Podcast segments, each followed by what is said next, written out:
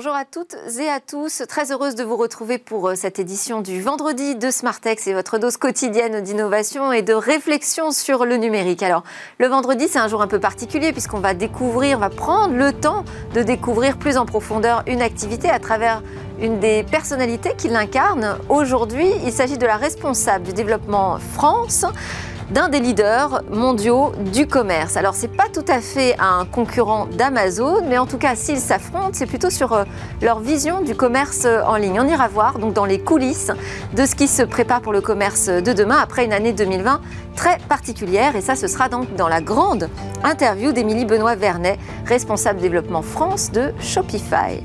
Mais avant, nous allons débriefer quelques actualités qui nous ont fait réagir, voire bondir, avec Tariq Krim, qui est un entrepreneur français emblématique du web. Et puis en fin d'émission, on retrouvera notre rendez-vous dans l'espace. Il sera dédié aujourd'hui à un nouveau voyage vers Vénus. Mais tout de suite, donc place au débrief.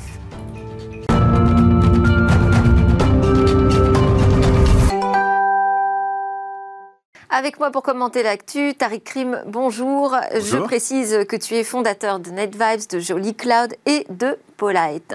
Et donc ensemble, on va commenter notamment la tribune qui a été publiée dans Le Monde, une tribune sur la souveraineté. Ce sont des développeurs et des professionnels du logiciel du cloud qui euh, eh bien, s'alarment de cette incapacité des pouvoirs publics à faire confiance aux jeunes entreprises de la tech française. Ils s'alarment aussi d'une préférence aux GAFAM. Est-ce que déjà vous connaissez les signataires de cette tribune ?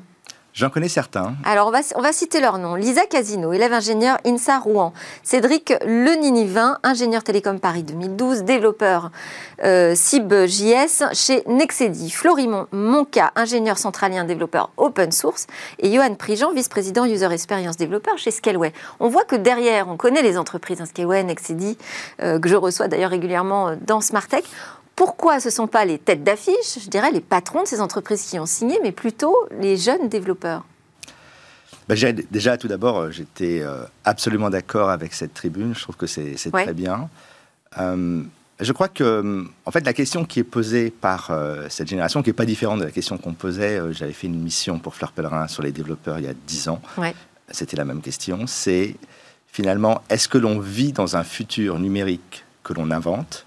Où est-ce qu'on vit dans le futur numérique inventé par quelqu'un d'autre? mm.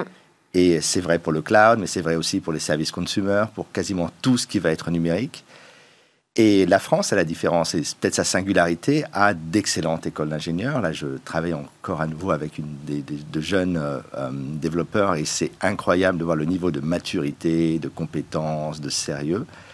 Et d'une oui, certaine on, a, manière, on, a, on avait fait une émission d'ailleurs sur le génie du logiciel français. Absolument, donc, y a, ce qui n'est pas du tout... Euh, euh, à, qui fait que d'ailleurs toutes les grandes plateformes utilisent euh, ces ingénieurs. Et donc la question qui se pose, c'est si on a toutes ces écoles, si on a tous ces développeurs, est-ce qu'on les utilise pour construire l'avenir ou est-ce qu'on décide finalement qu'on n'a pas confiance en eux?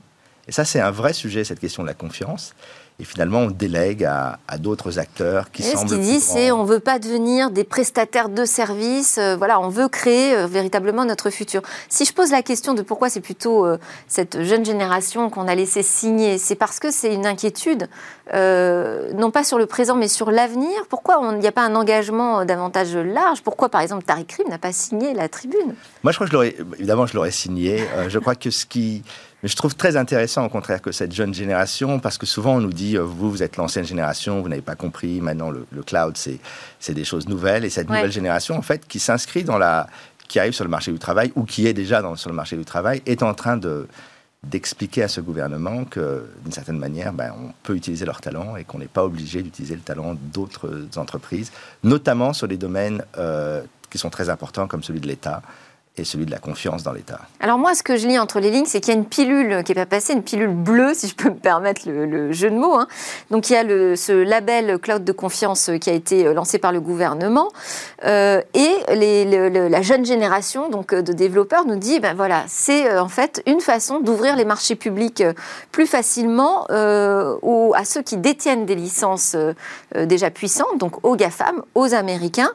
Euh, et cette alliance bleue, selon eux, a été annoncée un peu rapidement. Hein. Donc, on rappelle que c'est euh, une alliance entre Capgemini, Orange, avec des technologies de Microsoft. Il pose problème, selon vous, Tariq Krim, ce label euh, cloud de confiance?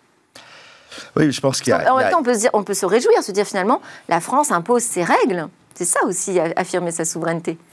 Disons que là, on a... Euh, quelqu'un le disait, et je pense qu'il avait raison, que le ministre de l'économie, Bruno Le Maire, s'est exprimé comme si c'était un D S I. C'est-à-dire que finalement, on a un problème, oui. effectivement, problème d'extraterritorialité des données, problème de surdomination euh, des, des grands acteurs, les gammes, donc Google, Amazon et Microsoft.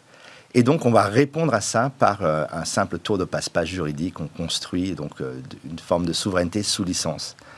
Mais la réalité, c'est que la souveraineté sous licence n'est pas la souveraineté pleine et entière, et qu'on aurait dû d'abord, quand on est ministre euh, de l'économie, réunir autour de la table l'ensemble des acteurs et leur dire, voilà, dans les deux, trois ans qui viennent, on veut avoir un ensemble d'acteurs leaders. On a des acteurs leaders dans l'hébergement, dans, dans plein de domaines, comme O V H notamment, il y a aussi Scaleway, Euh, Clever Cloud, Nexedi, enfin la liste est longue, plateforme S H, RapidShare avec euh, voilà, Jean-Paul Smets, absolument. Aussi donc, souvent, ouais. On a énormément d'acteurs qui sont présents, énormément de développeurs, et effectivement, on a choisi euh, la solution de facilité, une forme de paresse intellectuelle. Et donc, c'est ce qui crée euh, euh, cette, cette position schizophrène, hein, selon euh, les signataires de cette tribune, sur la stratégie de la souveraineté numérique. C'est-à-dire, d'un côté, on veut affirmer une souveraineté, mais de l'autre, finalement, on ouvre les portes en grand euh, aux acteurs américains, parce que, en fait, ce qui ne marche pas, si on rentre plus dans le détail, c'est la, lou- la lourdeur imposée par euh, la labellisation cloud de confiance et le délai de migration de douze mois. Et là, aujourd'hui, c'est quoi le problème ? C'est qu'en France, on n'est pas capable d'aller aussi vite sur, euh, sur le cloud ? Je crois qu'il y a, en fait, il y a eu plusieurs annonces et, et l'une des plus choquantes, finalement, a été cette création de labels qui, d'une certaine manière, a exclu les acteurs existants. Donc, jusqu'à maintenant... Mais pourquoi vous... ça les exclut ? Parce qu'il faut maintenant passer par euh, les fourches codines de ce label de confiance. Ça demande beaucoup de temps, beaucoup d'argent, beaucoup d'investissement. Euh... Ça favorise les plus puissants. Ça favorise les plus puissants. Ça favorise des gens qui sont déjà fléchés, parce qu'il faut voir quand même... Moi, ce qui m'a aussi euh, quand même étonné, c'est de voir euh, le ministre du numérique expliquer dans le communiqué de presse qu'il espérait que l'ensemble des acteurs français allaient travailler avec Microsoft. Euh, donc, il a, il a, son devoir de neutralité par rapport à ce marché a été, à mon avis, cassé. Euh, d'autre part, euh, mettre des acteurs autour de la table, on se rappelle de Quero, hein, euh, du oui. président euh, européen qui signe un papier. Nous allons créer un compétiteur de Google qui n'a évidemment jamais vu le jour. Donc, il y a une différence entre les gens qui sont dans l'action, les acteurs locaux, et les gens qui sont dans une forme de, de, j'allais dire, d'idéologie euh, qui consiste à dire que tout ce qui est fait aux États-Unis ou en Chine, désormais, puisqu'on utilise aussi des acteurs chinois, vous avez vu que Quant, mmh. désormais, passe sous pavillon chinois, euh, sont enfin, meilleurs que ce que l'on sait. En tout cas, de la voilà, Chine. Bon, euh, ouais. euh, que ces acteurs, en fait, sont meilleurs que ce que nous savons faire. Et donc, c- on ne se poserait pas la question dans l'automobile, on ne se poserait pas la question dans la défense, on ne se poserait pas la question dans l'agriculture, mais pour une raison qui nous échappe, dans le numérique, on est toujours moins bien que les autres. Et ça, c'est un vrai scandale. Alors, les signataires demandent un plan de développement et de, dév- et de déploiement du cloud à base de technologies libres, avec une préférence européenne, avec des objectifs et des points d'étape clairs. Est-ce que c'est ça qui manque aujourd'hui, Tariq Krim ? Est-ce qu'il manque encore autre chose ? C'est drôle parce que j'ai, j'ai revu la, la mission que j'avais faite pour Fleur Pellerin il y a oui. une dizaine d'années, et une des choses dont on parlait, c'était cette feuille de route technologique. C'est de se dire qu'il fallait un C T O, donc un Chief Technology Officer, une personne qui soit capable de dire voilà l'ensemble des technologies, comme on en a un chez Google, chez Apple, dans toutes les grandes entreprises, mais aussi aux États-Unis. Voilà les technologies sur lesquelles on va travailler, voilà notre feuille de route, aligner l'ensemble de l'industrie autour de ça, et les faire travailler ensemble. Ça, c'est un, un, un travail qui est évidemment pas facile, mais en même temps, faire de la politique, c'est pas facile. C'est faire ce qui est dur, c'est pas faire ce qui est simple. Mmh. Faire ce qui est simple, c'est de dire on va licencier à quelqu'un d'autre et puis on se pose plus la question. Il y a aussi la question du timing, quand même, à dix mois des élections présidentielles, alors que tout le monde, sur les questions de souveraineté alimentaire, de souveraineté technologique, est, est à cran, a compris qu'il y a des enjeux énormes. On sort ça, c'est, c'est, je pense que c'est ni fait ni à faire. Donc, il y a, il y a un vrai sujet. C'est d'abord euh, la question de... de savoir quels sont, les, quels sont les acteurs que l'on veut soutenir, parce qu'il faut faire des choix. On, on parlait de, du, du cloud souverain en France, mais il faut savoir que les marchés publics aux États-Unis ne sont pas accessibles aux entreprises françaises. Je ne parle même pas des marchés chinois, c'est, ça serait de la science-fiction. Donc il y a, la, la, la question, c'est de, repen, de penser les choses de manière, de, dans une forme d'équilibre géopolitique, et de comprendre aussi que la priorité de ce gouvernement, c'est de soutenir ces industries locales. Bon, et on continuera à en débattre dans Smartech. On enchaîne avec le reste de l'actualité. Euh, grosse conférence Microsoft avec l'annonce d'un nouveau Windows, un Windows onze. Euh, Tariq Krim, vous, vous êtes à l'origine de Jolicloud, qui est une nouvelle façon de penser le logiciel dans le, dans le cloud. Qu'est-ce que vous avez... Euh, euh, qu'est-ce que ça vous avait évoqué quand vous avez vu l'annonce de Microsoft? Vous avez dit, bon, un Windows de plus, alors que Windows dix devait plus ou moins être le dernier d'ailleurs. En fait, ce qui est drôle, c'est que je, euh, avec Jolicloud, on avait, euh, c'était deux ans avant le Chromebook, on avait cette idée de se dire que finalement l'informatique va être déportée sur le cloud. Ouais. L'ordinateur ne coûtera plus rien, euh, ce sera juste un navigateur et l'ensemble de la, du computing power, comme on dit, la puissance de calcul serait déportée sur le cloud. Mais face à ça, il euh, y a une autre question, c'est si on vend des produits, on le voit avec nos téléphones mobiles. On est obligé, pour vendre des produits chers, de mettre énormément de puissance, énormément de mémoire, énormément de capacité. Et d'une certaine manière, on a cette, euh, cette espèce de, d'équation un peu difficile qui est de se dire, est-ce que l'on met le paquet sur le cloud, et donc on va dans les applications software as a service, ou est-ce qu'on met le paquet sur les ordinateurs? Et dans ce cas-là, on met beaucoup de puissance de calcul et beaucoup de choses. Et donc, quand on sort des, des, des, des terminaux légers, c'est-à-dire que c'est un problème économique, en fait. C'est un problème économique, c'est-à-dire que Windows onze, qui va en plus s'appuyer sur des architectures assez euh, mastoc, puisque maintenant, ils vont mettre de la sécurité, il faut travailler mmh. sur les dernières générations d'ordinateurs. Oui, qui se pose un vrai problème, choix. Parce qu'on n'est même pas sûr que Absolument. les tout derniers P C vendus aujourd'hui pourront supporter la migration Windows onze. Mais en fait, c'est un, une sorte de cadeau qui est fait à l'industrie de l'informatique du P C ouais. classique, c'est de vous dire... Vous avez une continuité logicielle qui permet de justifier l'achat de machines plus puissantes. Alors qu'on sait très bien aujourd'hui, c'est ça qui est fascinant avec Microsoft, c'est que la, désormais le cloud est leur principale source de, de revenus. Donc Windows n'est plus aussi dominant qu'il l'était il y a dix ans. Et d'une certaine manière, euh, ils auraient dû se dire, on bascule totalement dans le cloud. Tout le monde pensait qu'ils allaient faire comme Google avec Chrome O S, dispatcher absolument tout sur le cloud et avoir des terminaux mobiles légers, donc peu chers. Mais finalement... Windows onze, c'est un peu un retour vers le, vers le passé, des ordinateurs chers, où il faut installer des logiciels. Euh, voilà, sans que c'est un, on reste dans la continuité, c'est le changement dans la continuité. Bon, j'espère que euh, nous recevrons rapidement Microsoft en plateau pour pouvoir en débattre. Euh, autre actu, eh bien, c'est l'enterrement de la Hadopi. Alors, ce n'est pas véritable un enterre- véritablement un enterrement, puisque finalement, la Hadopi va renaître à travers euh, l'Arcom, qui est l'autorité de régulation de la communication audiovisuelle et numérique. C'est une fusion avec euh, le C S A qui a été adoptée par l'Assemblée nationale dans le cadre d'un projet de loi sur la régulation et l'accès aux œuvres culturelles à l'ère numérique. Il y a encore quelques étapes hein, à passer, commission mixte paritaire, euh, normalement, tout sera finalisé d'ici l'été. Qu'est-ce que, qu'est-ce que vous pensez de ça, euh, la renaissance de la Hadopi, finalement, cette euh, mort qui n'en finit pas d'arriver? Oui, la, la Hadopi qui a été un, inventée dans un contexte qui n'existe plus vraiment, puisque ouais. désormais... Euh, C'était le contexte du téléchargement. Du téléchargement. Euh, Pour moi, le, le, la Hadopi a toujours été hors sujet. Bon, j'ai, j'ai, à titre personnel, été toujours opposé à ce genre de choses. Mais le vrai sujet n'est pas là. Le sujet, c'est qu'aujourd'hui, nos acteurs culturels, que ce soit, ou des distributeurs de, de, de contenu culturel, que ce soit Canal+, O C S, sont aujourd'hui attaqués de toutes parts par les grandes plateformes. Et la question du financement et des équilibres de financement de la culture sont très importants. Curieusement, je suis moins hostile à la copie privée dès lors que l'on dit la copie privée sert à financer les festivals, sert à financer la culture dans le monde réel.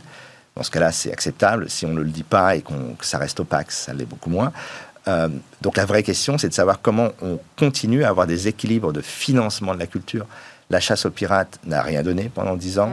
Euh, toutes ces, tous, tous ces services ne servent pas vraiment à grand-chose. Mais ce que je vois et ce qui m'inquiète un peu, c'est que cette fusion annonce que le C S A souhaite désormais se positionner sur la régulation d'Internet, sur la régulation des réseaux sociaux. L'un des derniers euh, acteurs, enfin un des derniers membres, qui est Benoît Loutrel, qui était euh, précédemment chez Google et à l'ARCEP, s'est positionné aussi dans la, dans la fameuse mission Facebook pour réguler les réseaux sociaux. Donc on sent que entre la C N I L, entre l'ARCEP, entre euh, désormais cette nouvelle entité qui va regrouper l'Hadopi et le C S A, tout le monde essaye de dire, c'est moi qui vais réguler l'Internet.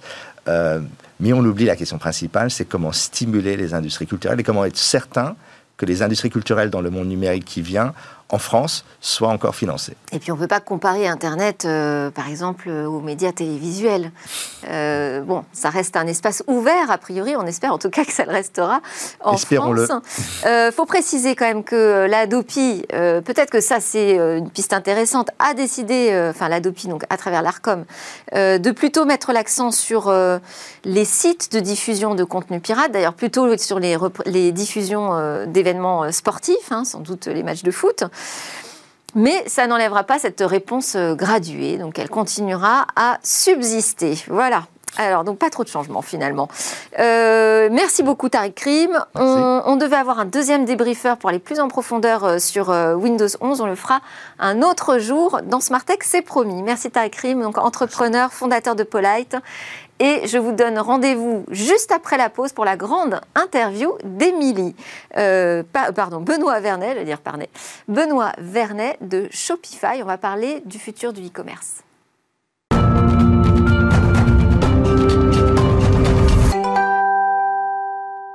Et vous êtes de retour sur Smart Tech. C'est le moment de démarrer notre grande interview, une grande interview e-commerce, puisque nous recevons aujourd'hui Emilie Benoit-Vernet, qui est la responsable de développement France de Shopify, l'un des leaders mondiaux du e-commerce. Bonjour Emilie, vous êtes connectée avec nous en visio, puisque vous êtes partie vous exiler en Rhône-Alpes. C'est le, le, la bascule cent pour cent télétravail chez Spotify, c'est ça ? Oui, Shopify. Bonjour Delphine, merci de, de me recevoir euh, ce matin. Je suis ravie d'être là. Effectivement, comme vous le voyez, euh, mon décor n'est plus euh, Paris depuis une semaine puisque euh, je me suis installée à la campagne en Rhône-Alpes pour euh, un petit peu profiter de cette liberté et flexibilité du travail qu'offre Shopify depuis euh, cette année. Donc, euh, Digital by Design, un concept qui permet aux employés de travailler euh, d'où ils veulent, et qui nous permet aussi de recruter des talents euh, là où ils se trouvent, sans critères géographiques. Et donc, pour ça, promouvoir plus de diversité. Ça veut dire qu'il n'y a plus du tout de locaux physiques pour Shopify ? Euh, non, chacun travaille de chez lui. Euh, voilà, c'est, ça correspond un petit peu à notre idée aussi de pouvoir promouvoir plus de diversité en allant à la rencontre vraiment des talents, peu importe là où ils se trouvent. La pandémie a été un catalyseur hein, de cette transformation, comme vous pouvez l'imaginer. Oui, oui. C'est vrai que ça va être un enjeu phénoménal sur, sur les R H, hein, les nouvelles méthodes de mmh. recrutement euh, globales finalement à travers le monde. Alors, si vous êtes là, Emilie euh, Benoit-Vernet, ce n'est pas pour nous parler de télétravail, euh, mais plutôt de Shopify. Alors, je vais juste préciser, je dis que c'est un des leaders du, du e-commerce, mais il faut quand même expliquer un peu euh, votre activité. C'est une plateforme de service qui permet donc euh, de lancer son activité, mais aussi euh, de l'optimiser, son activité de vente sur Internet. Aujourd'hui, euh, Shopify, c'est plus de sept mille employés et euh, vous hébergez un million sept cent mille entreprises dans cent soixante-quinze pays. Donc voilà, ça c'est pour poser euh, le décor. Je disais aussi que vous êtes un des leaders mondiaux du e-commerce, pas forcément un concurrent de, d'Amazon, c'est une vision différente en fait de faire du commerce. Comment vous vous positionnez parmi ces leaders du commerce mondial ? Oui, euh, très bonne question. Euh, donc Shopify, c'est une société de technologie, c'est une plateforme technologique canadienne qui existe depuis quinze ans, euh, qui a été créée par un entrepreneur qui souhaitait lui-même vendre en ligne euh, des snowboards, à vrai dire, ce qui fonctionne bien au Canada, et qui s'est rendu compte qu'il n'existait pas vraiment d'outils qui permettaient à un entrepreneur de vendre en ligne de façon simple et efficace. Donc étant développeur lui-même, il a codé euh, cette plateforme Shopify. Shopify, c'est, en deux mots, une sorte de back-office, un, une infrastructure commerciale qui peut, permet à un entrepreneur de vendre en toute indépendance en ligne. Il va pouvoir créer sa boutique, gérer ses campagnes de marketing, piloter son catalogue produit, interagir avec ses clients et vendre en direct, soit sur son propre site, soit sur d'autres canaux comme les marketplaces. Alors c'est ça, donc c'est pas, c'est, c'est, pas une, c'est pas une marketplace, donc c'est là où vous êtes sur un positionnement différent d'Amazon, c'est que vous, vous pensez que euh, la vente, ça peut passer par la marketplace, mais ça doit passer aussi par la vente en direct. Oui, puisque la vente en direct, c'est ce qui permet euh, aux commerçants, à l'entrepreneur, de euh, promouvoir son image, sa marque, son A D N, d'interagir avec ses clients, d'avoir une connaissance de qui sont ses clients. Euh, c'est ce qui lui offre aussi euh, toute la flexibilité dans sa politique commerciale. Il n'est soumis à aucune autre force en présence, donc c'est vraiment la garantie de son indépendance. Ensuite, il va pouvoir aller s'appuyer sur d'autres canaux, Vous mentionnez les marketplaces, mais il peut aussi y avoir la vente sur les réseaux sociaux. Il peut y avoir également, évidemment, la vente en physique. Nous, on pense que le commerçant doit aller à la rencontre de ses clients là où ils soient. Donc, physique, marketplace, vente en direct. C'est différentes audiences qui ont différentes attentes à différents moments de leur projet de consommation, je dirais. Alors, vous avez parlé de l'histoire, de l'historique de, de Shopify fondé en deux mille six, mais en mmh. France, Shopify, c'est beaucoup plus récent. C'est euh, fin deux mille dix-huit, une équipe vraiment dédiée à la France ? Oui, exactement. Dans les années deux mille dix-huit, deux mille dix-sept deux mille dix-huit, Shopify a commencé à être plus proactif dans son expansion internationale, même si la solution technologique, comme elle est hébergée et disponible sur Internet, était déjà utilisée à l'international. En deux mille dix-huit, on a fédéré une équipe dédiée au marché français euh, qui euh, s'est vraiment attachée à faire en sorte que Shopify réponde aux attentes des e-commerçants français, notamment les attentes fonctionnelles. Pour être très clair, par exemple, en France, un e-commerçant, il a besoin de pouvoir s'interfacer avec Colissimo, par exemple. Eh bien, nous avons ajouté une application Colissimo dans l'App Store de Shopify, en travaillant avec euh, La Poste, notamment. D'accord. Parce que c'est intéressant, parce que comme vous avez travaillé vous-même hein, euh, aux États-Unis, à Hong Kong, à Londres, et euh, donc euh, aujourd'hui en France, il y a des vraies différences sur la manière de faire du commerce, même si on est sur un marché glo- global et qu'on parle de e-commerce mondial. Oui, tout à fait. Il y a à la fois des différences sur l'écosystème local qui est utilisé par des entrepreneurs qui a besoin d'être interfacé avec les outils commerce. Et il y a aussi des, des habitudes ou des tendances un petit peu différentes. On voit qu'en Asie, tout ce qui est le live shopping, c'est quelque chose qui a vraiment, qui a quelques temps d'avance sur, sur nous. On va voir aussi, ça c'est plutôt mondial, mais l'extension du social commerce, donc la possibilité d'interfacer son activité commerce avec les réseaux sociaux. Je pense que chaque zone a un peu ses tendances et euh, chacune regarde l'autre pour euh, prendre euh, le meilleur. Et alors, c'est quoi la tendance française ? On peut peut-être déjà euh, voir ce qui s'est passé quand même en deux mille vingt, parce qu'il y a eu une grosse accélération nécessaire, vitale presque, euh, du e-commerce en deux mille vingt. Qu'est-ce qui s'est passé euh, depuis et quel, à quoi ressemble aujourd'hui ce paysage français du commerce ? Eh bien, en fait, euh, clairement, deux mille vingt, ça a été un... Pour l'e-commerce, ça a été une accélération, je pense qu'on peut le dire clairement. Euh, je pense que ce qui s'est passé, c'est que l'e-commerce qui pouvait être perçu comme euh, une, un prédateur un petit peu de l'activité physique est devenu une opportunité dans le cadre des confinements pour les commerçants physiques qui ne pouvaient plus maintenir d'activité. Donc il y a eu une accélération de toute cette nouvelle typologie, ces néo-e-commerçants qui se sont saisis d'outils comme Shopify, justement accessible, simple d'utilisation, sans prérequis techniques, pour maintenir un sursaut d'activité. Nous, c'est quelque chose qu'on a largement accompagné par des mesures comme euh, étendre Shopify, euh, l'essai gratuit à trois mois sans engagement, euh, mettre en place un module de carte cadeau pour ceux qui ne voulaient pas se vendre, euh, se mettre direct dans une vente de tout leur catalogue. Ils pouvaient vendre des cartes cadeaux. Par exemple, une boutique vendait des cartes cadeaux pour que ses clients fidèles l'accompagnent pendant cette période difficile et viennent ensuite utiliser les bons cadeaux à la réouverture. Euh, mettre en place des dispositifs de livraison locale, click and collect, toutes ces choses-là, ce sont des, des choses qui sont, se sont un petit peu précipitées et qui sont là pour durer. Alors quand même, en chiffres, moi j'ai noté, nombre de créations de nouvelles boutiques qui a augmenté de soixante et un pour cent par rapport à deux mille dix-neuf et le nombre de consommateurs qui ont effectué un achat pour la première fois chez un commerçant Shopify, on va dire, a augmenté de quatre-vingt-dix-sept pour cent en France. Ça, c'est vraiment très impressionnant. Oui, et la plupart, euh, enfin, les consommateurs ne, ne savent pas forcément qu'ils achètent sur un site qui, qui utilise Shopify comme technologie. Et ça nous va très bien, puisque nous, ce qu'on veut, c'est que vraiment le consommateur il soit dans sa relation avec la marque en direct. Donc... Euh Et alors justement, pour rentrer encore plus en profondeur sur la compréhension de, de, des mécanismes de Shopify, c'est quoi l'écosystème de Shopify ? Vos clients directs, finalement, ne sont pas les consommateurs finaux, ce sont les entrepreneurs, les commerçants.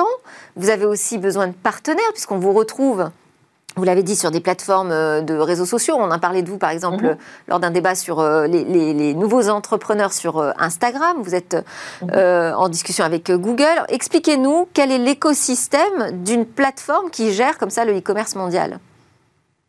Eh bien, écoutez, il y a à la fois un réseau de partenaires euh, qui sont vraiment dans, on va dire, euh, des partenaires, ce qu'on appelle les Shopify partenaires, dont on a fait un événement pour eux justement cette semaine, donc c'est, c'est, c'est tout frais euh, dans ma tête. Il y a à la fois les partenaires agences, ceux qui accompagnent les marchands, les freelances dans le développement de leur site, si un marchand souhaite se tourner vers euh, un aide, une aide extérieure.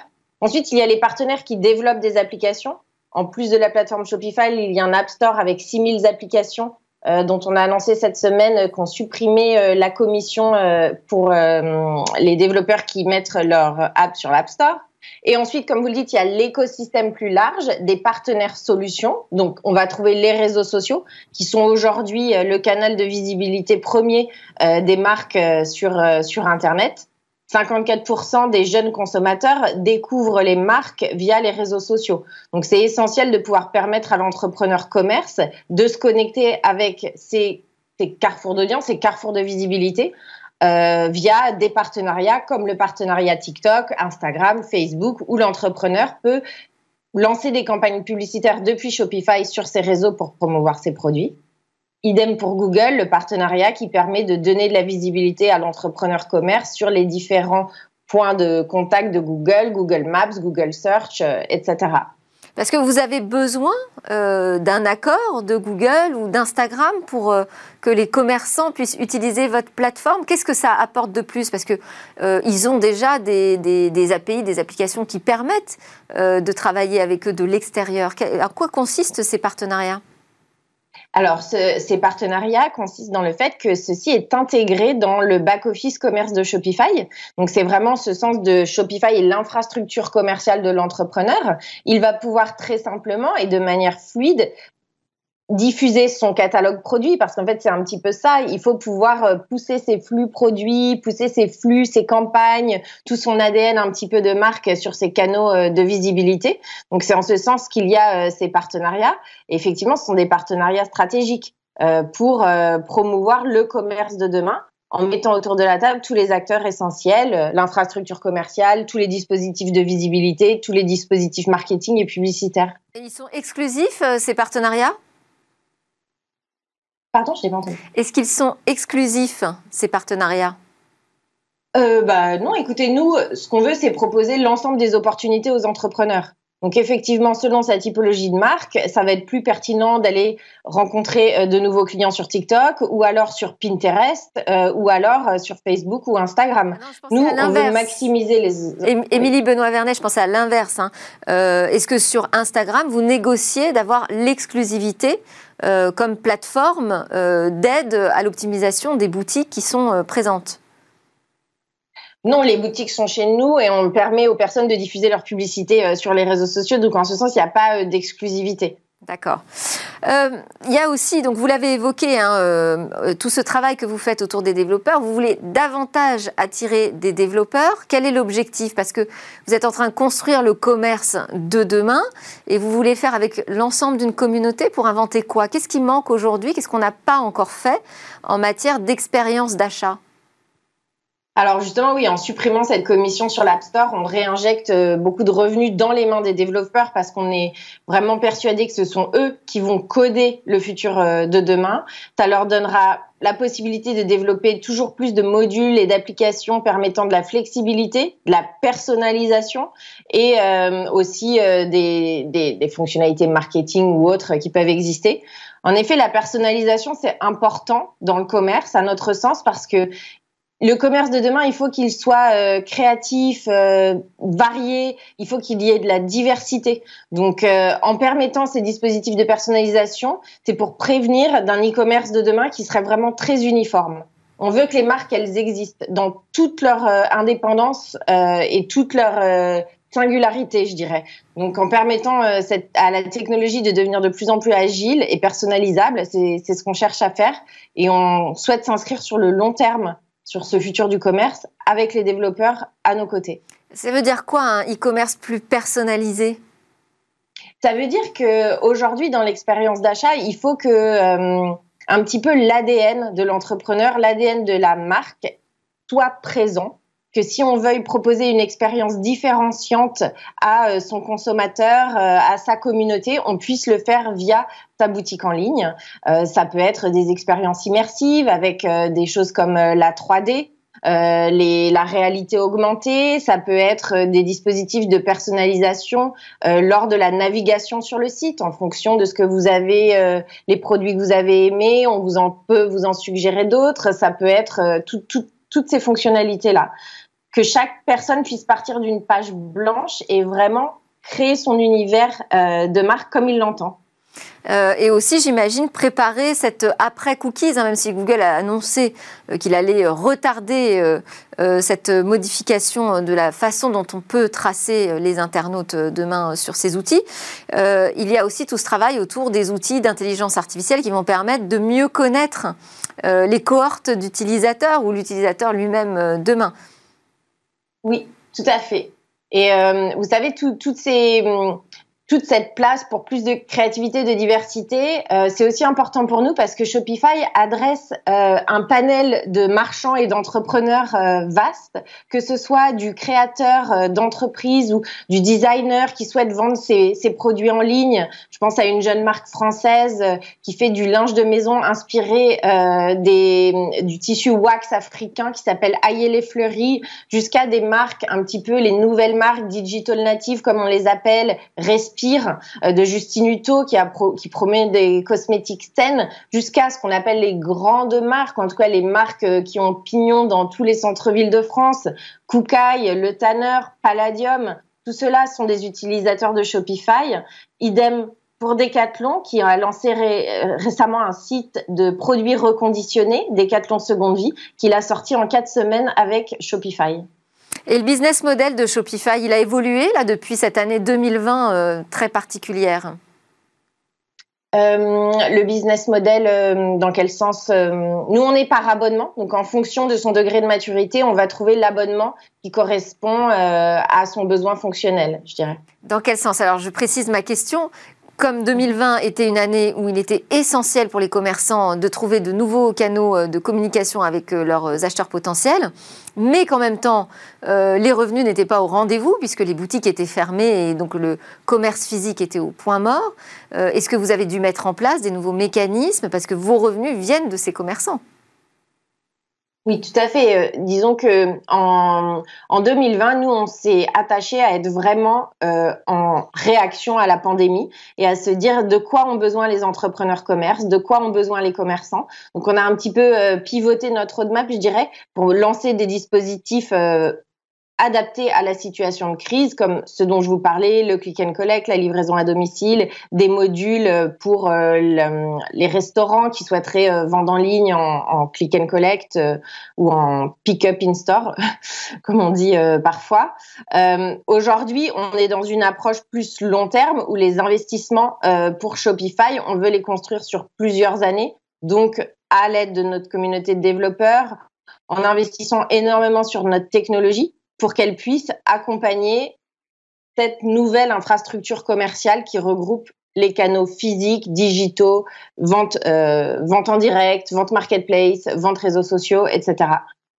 Alors, Emilie Benoit-Vernet, vous parlez de diversité euh, sur le e-commerce. Il y a aussi la diversité euh, dans l'entreprise euh, de manière générale. Je sais que c'est un sujet euh, que vous portez euh, au sein de Shopify, mais pas seulement, puisque vous faites partie du club euh, des femmes d'influence, mais aussi du comité euh, stratégique de l'association euh, Diversity Days. Euh, comment, vous avez aussi participé d'ailleurs à, à un atelier de réflexion organisé par euh, le Conseil national du numérique sur euh, cette question de l'insertion de l'ensemble des citoyens finalement euh, dans euh, l'économie de demain. Comment est-ce qu'on fait pour mener des actions concrètes ? Alors, euh, je pense, vous, merci de, de le dire, c'est vraiment un engagement fort de ma part et c'est aussi en ce sens euh, que, euh, que vraiment je, je partage la vision de, de Shopify de démocratiser l'e-commerce, de permettre que l'entrepreneuriat soit une voie pour le plus grand nombre et pour promouvoir la diversité. Les actions concrètes qu'on peut avoir, c'est en s'appuyant sur des acteurs engagés et de terrain comme l'association Diversity Days euh, qui mène des opérations avec Pôle emploi en région. Il y a eu Franche-Comté euh, le mois dernier, Grand Est qui démarre en juillet. où on réunit des personnes qui sont soit éloignées de l'emploi, soit en projet de reconversion professionnelle, et on leur propose des ateliers pédagogiques concrets pour leur expliquer quelles sont les opportunités qui existent autour des métiers du numérique, parce que souvent, ils peuvent se dire « ou c'est peut-être pas pour moi » ou « j'ai pas, j'ai pas les bons codes, j'ai pas les bons, j'ai pas le bon parcours ». Et nous, des exemples d'entrepreneurs euh, qui se sont euh, lancés grâce à des outils faciles euh, à appréhender et qui ensuite ont eu des grands succès et se sont développés grâce à la vente en ligne, euh, on en a énormément. Alors, on va terminer ce grand entretien par euh, l'interview express. Emilie Benoit-Vernet, je vous pose une question, vous me répondez aussi rapidement que possible et de manière spontanée, naturelle. Oui. Vos peurs, Emilie ? euh, La voiture. Je n'aime pas du tout la voiture. Vos peu, rêves ? Voilà. Euh, mon rêve, ce serait de peut-être avoir un projet d'expatriation en famille. Moi qui ai beaucoup vécu l'expatriation seule dans ma jeunesse, c'est quelque chose qui me, qui me ferait assez plaisir, oui. Est-ce que vous avez une idée fixe ? hum, Ranger. J'aime beaucoup ranger. Je suis assez maniaque. Et des interrogations ? Euh, non, plutôt des, des espoirs, c'est-à-dire que je trouve qu'aujourd'hui, euh, la, les choses changent très vite. Euh, je pense euh, quand, quand moi je passais mon bac, c'est la période du bac, et il y a une multitude d'outils qui n'existaient pas du tout, et je vois tout ce qui, tout ce qui est apparu depuis. Donc, euh, je, mes rêves, mes espoirs, c'est de voir un petit peu comment, euh, comment ça va évoluer. Quand mes enfants passeront leur bac, à quoi ça ressemblera, tout ce, cet écosystème technologique ? Eh bien, très bien, merci beaucoup Emilie Benoit-Vernet. On arrive à la fin du temps qui nous était imparti pour votre grande interview. Je rappelle que vous êtes responsable du développement en France de Shopify. Alors à suivre, c'est le moment de notre rendez-vous avec l'espace, notre rendez-vous hebdomadaire. On va se projeter en deux mille trente avec un retour vers Vénus.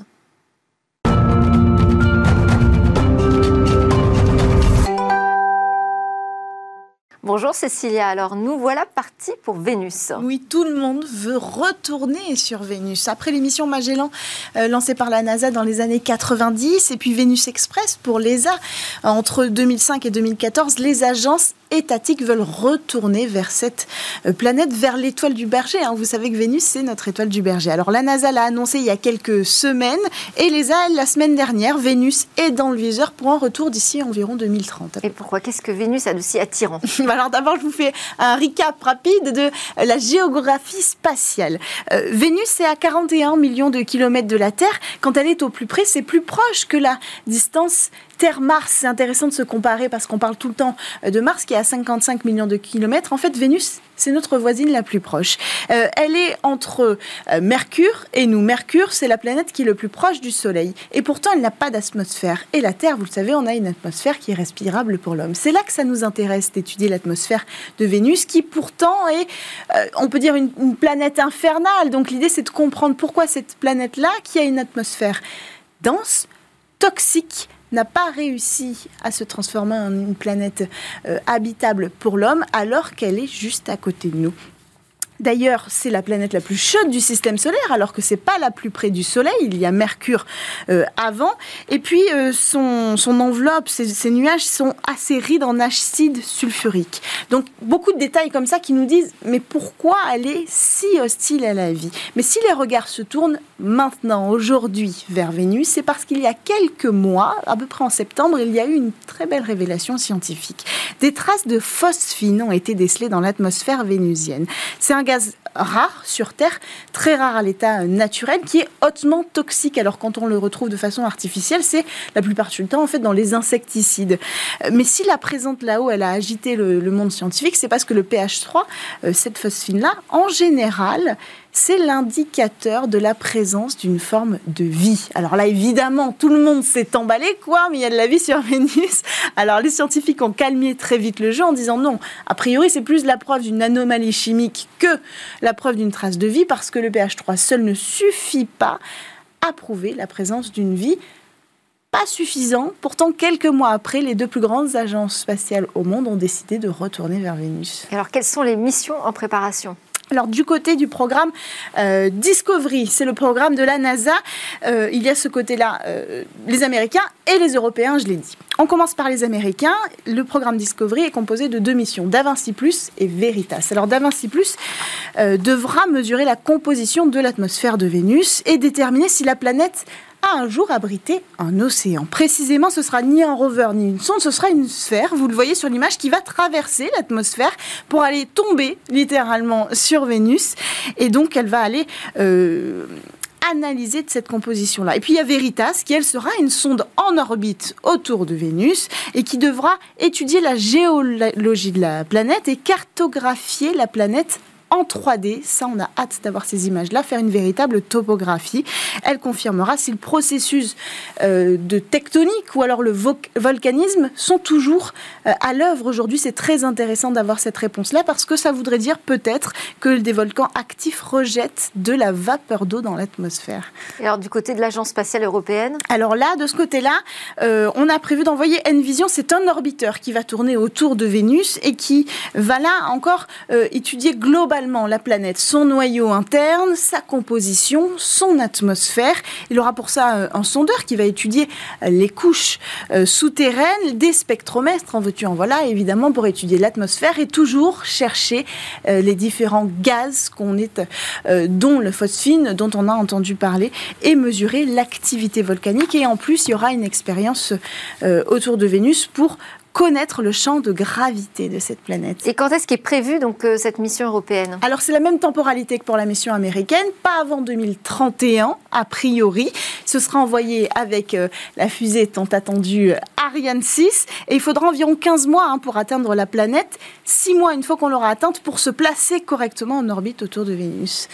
Les deux orbiteurs, donc l'américain et l'européen, ont des missions quasiment similaires. Oui, la question c'est vraiment d'avoir la cartographie la plus complète, surtout de l'atmosphère euh, de cette planète euh, Vénus. Alors, c'est vrai qu'ils sont euh, similaires, mais les technologies seront assez différentes pour être complémentaires. Résultat, on aura un véritable trio d'engins qui vont apporter des éléments et des données aux scientifiques qui vont être inestimables pour les scientifiques de demain, c'est-à-dire pour la prochaine décennie, et qui vont alimenter pendant plusieurs années euh, les scientifiques et la recherche scientifique autour de cette planète-là, de rares informations sur notre voisinage planétaire. Il s'agit de ça, et l'E S A l'a rappelé, c'est très intéressant aujourd'hui d'étudier notre système solaire dans sa globalité, alors qu'en même temps, on s'intéresse aux exoplanètes, aux systèmes voisins, on essaie de les comprendre, et pour les comprendre, il faut d'abord qu'on connaisse notre propre système, notre propre voisinage. Et encore une fois, c'est un chemin vers la réponse à la question presque métaphysique, hein,